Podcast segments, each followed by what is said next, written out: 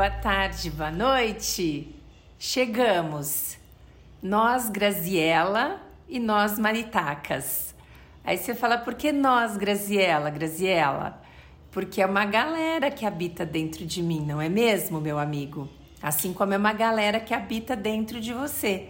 É você, um mundo de organismos internos, os seus traumas, seus sentimentos, seu histórico de vida. Uma galera que mora aí, que habita aí. Então nós, Grazielas, chegamos. Imagina, se uma já estava desafiante para você, né, meu amigo? Imagine um mundo de Grazielas chegando para você.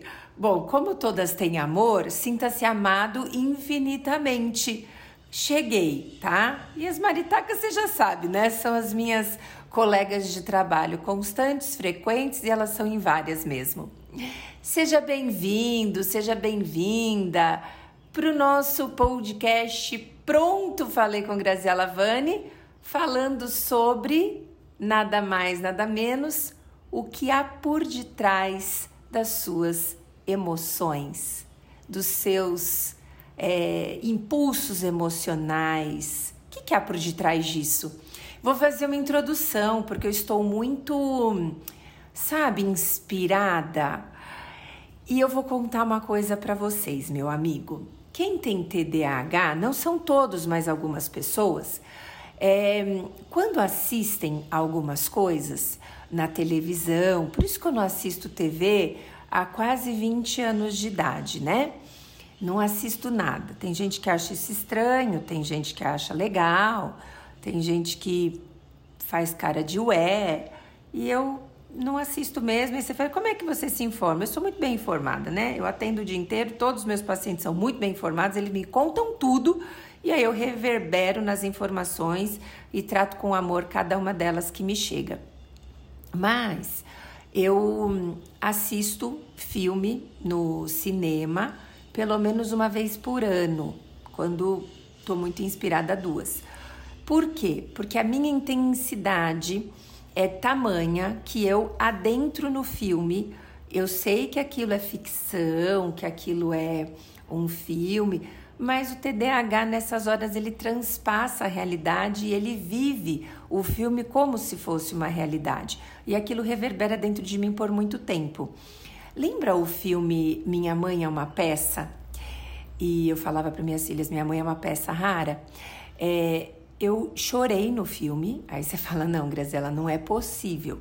E eu fiquei por volta de três meses com o filme reverberando no meu coração. Olha que curioso, porque eu via aquelas cenas do filme, principalmente na parte que a mãe verdadeiramente do Paulo Gustavo fazia graça, e eu falava, cara, essa mãe existe essa mãe ela tem o sofrimento dela, né? Ela passou pela síndrome do ninho vazio, ela passou por uma separação real, ela, ela é um ser humano e eu reverberava na dor daquela mulher que nem aparentava a dor, fazia graça na dor. Quando esse homem morreu na pandemia, eu desmarquei os pacientes da tarde porque eu não tinha condição de atender de novo reverberando naquela mãe que existia. Só para você ter uma ideia, estou fazendo uma autorrevelação para você entender também como é que funcionam alguns sintomas do TDAH. Eu respeito, acolho, dou nome para minha dor, sinto no corpo e faço os meus autoacolhimentos, né? Uh, bom, fiz essa introdução toda porque eu vou falar do filme Elementos. Eu assisti o filme Elementos, e foi esse ano, e então um dos filmes do ano que eu assisti no cinema foi esse e reverberou bastante dentro de mim a história da faísca, tá? E é sobre isso que eu quero tratar é, no nosso podcast hoje Fazendo uma breve e sucinta análise desse filme sensacional da Disney, no meu ponto de vista, e já introduzindo que há por detrás de uma emoção ou de um conjunto de emoções. É, sentimentos, você já sabe qual é a diferença de emoção e sentimento. Graziela, eu não sei, corre nos podcasts, você vai ver que eu já falei mil vezes sobre isso.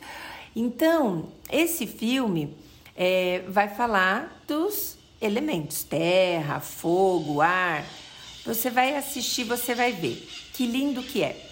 Em especial, a personagem principal é o fogo, é, que chega nesse lugar incrível para morar é, e com o seu pai, com a sua mãe, depois que eles tiveram algum aborrecimento na, no local onde eles viviam.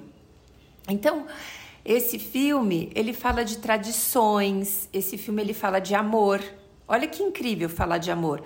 Amor às tradições, amor familiar, amor é, romântico. Esse filme também fala de diversidade, porque a faísca ela se apaixona pelo gota. Como que o fogo se apaixona pela água? E como que o fogo uh, vai conseguir conviver com a água? Então, fala sobre diversidades, né? É, e uma coisa importante que eu faço essa leitura e que eu não sei é, se na internet tem essa leitura, né? Mas esse filme ele fala sobre uma pessoa é, que assume viver sobre as condições do outro, passando por cima das suas próprias necessidades e daí reverberando em um sentimento. Então, o que, que acontecia com a Faísca no filme? A Faísca, ela era uma menina que gostaria de ser é, bem vista pelo pai e pela mãe. Então, ela vai assumindo as expectativas do pai dela para com a vida dela. E o pai, que era um comerciante, gostaria que ela desse sequência à vida profissional que ele desenvolveu e treinou ela durante toda a vida para ser uma excelente comerciante. E a Faísca não queria ser comerciante.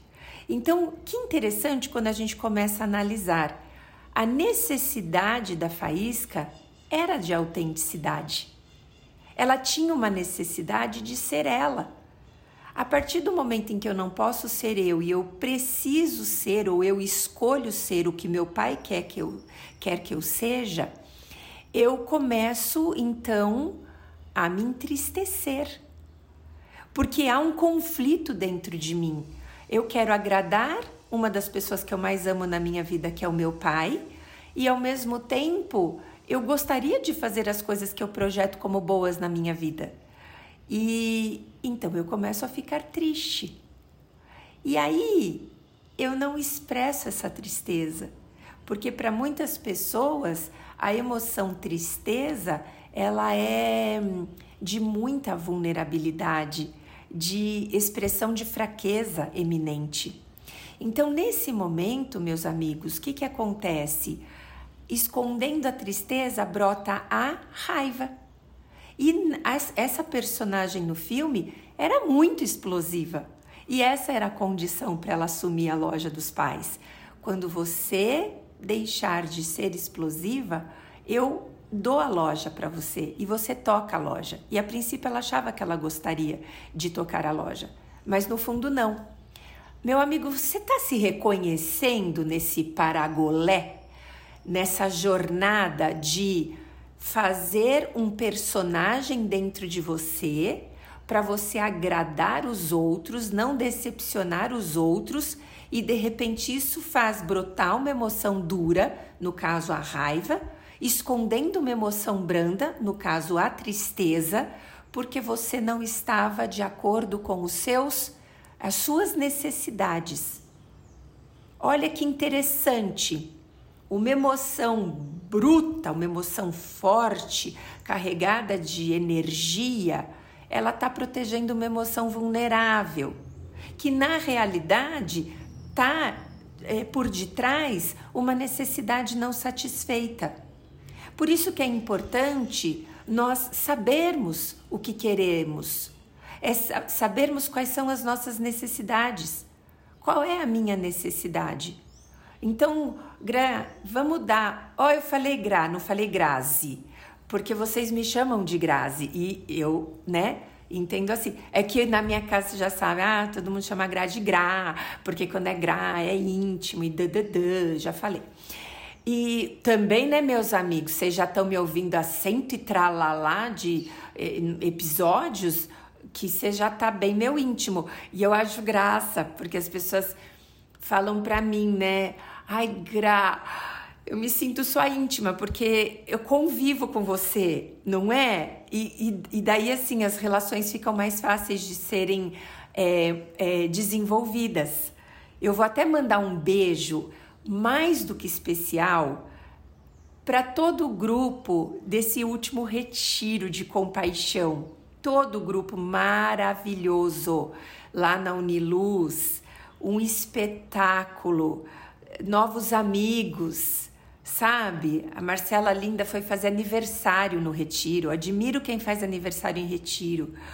Jéssica, Jéssica é minha amiga. A Jéssica tá maratonou os podcasts, né?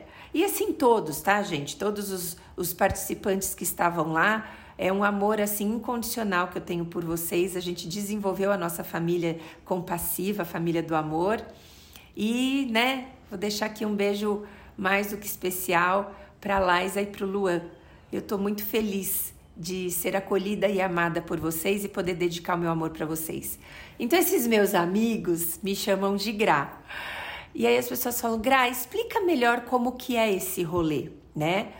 Então, o que que acontece? Às vezes a gente não quer decepcionar as pessoas. Então, eu acho, é, vamos dar um exemplo assim, que a minha mãe está esperando de mim é, que eu é, fique com ela todos os dias agora que ela está chegando de João Pessoa. Então eu imagino isso, eu nem sei se é isso, mas eu imagino e tomo para mim como verdade. A minha mãe quer que eu fique com ela todos os dias quando ela chegar de João Pessoa, beleza? Mas eu não posso ficar com ela todos os dias, porque eu tenho uma demanda, uma demanda exaustiva no meu trabalho. Todos os dias não dá, mas eu vou me programar para ficar com ela alguns dias. E aí eu falo, putz, mas e se ela ficar triste porque eu não ficar com ela? Então eu vou decepcionar ela. Aí o que, que eu faço?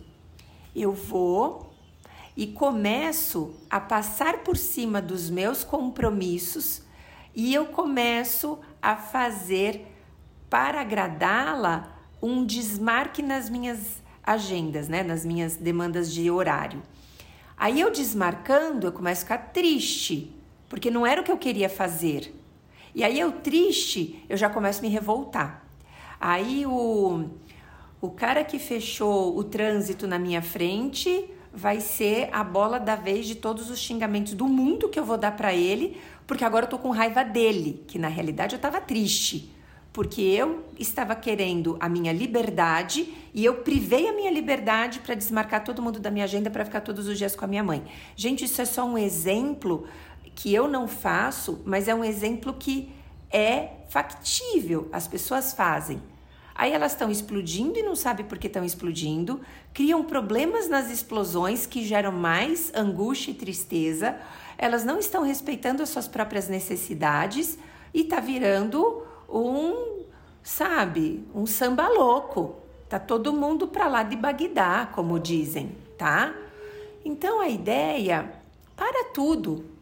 Para tudo, faísca, para tudo. O Gota, né, no filme, ele vem com aquele coração mais amolecido, tentando amolecer o coração da faísca, tentando fazer ela encontrar a sua verdadeira missão, fazendo com que ela encontrasse o seu verdadeiro propósito. O que é que ela queria na vida, da vida, para com a vida? E aí, gente, a coisa acontece na nossa vida. Não vou falar do como aconteceu no filme, porque se você não assistiu, é um brilhante convite para você assistir. Agora, vou falar das nossas vidas. Quantas vezes você passou por cima do que era importante para você? E o que é importante para você? Alô, alô, marciano. Aqui quem fala é da Terra. Por que, que a gente vive em guerra? porque tá uma grande loucura. Ninguém tá olhando para dentro, tá todo mundo olhando para fora e as pessoas ficam, né, chupadas energeticamente porque não se ofertam o que necessitam, ofertam para o mundo e depois morrem de raiva porque o mundo não ofertou para elas o que elas precisavam. Do que você precisa? Autenticidade, liberdade respeito, amor, conexão, autocuidado, bem-estar, do que você precisa. Acolhimento, valorização, a necessidade é sua. Se a necessidade é sua, meu amigo, vamos combinar? Né? Uma vez eu vi uma, uma é, facilitadora falando uma coisa que eu achei bem interessante. Houve um conflito entre os participantes do retiro e ela falou: gente, vamos brincar de vida? Só tem uma regra: cada um cuida da sua. Porque não tá dando para pilotar minha vida e a vida do outro. Que é o que eu vou falar para você agora. Vamos brincar de vida, só que de forma amorosa. Vamos brincar de vida compassiva? Você olha para suas necessidades e eu olho para as minhas? Você realiza suas necessidades e eu realizo as minhas? E assim a gente não vai ficar escondido por detrás de emoções brandas e emoções fortalecidas. A gente vai se encontrar num caminho mais pleno de realizações. E é o que eu desejo para você. Eu te desejo de novo vida, vida, longa vida, para que você possa viver a simplicidade dessa vida e que você não esteja à mercê dos outros, da realização das necessidades dos outros, enquanto as suas também são importantes.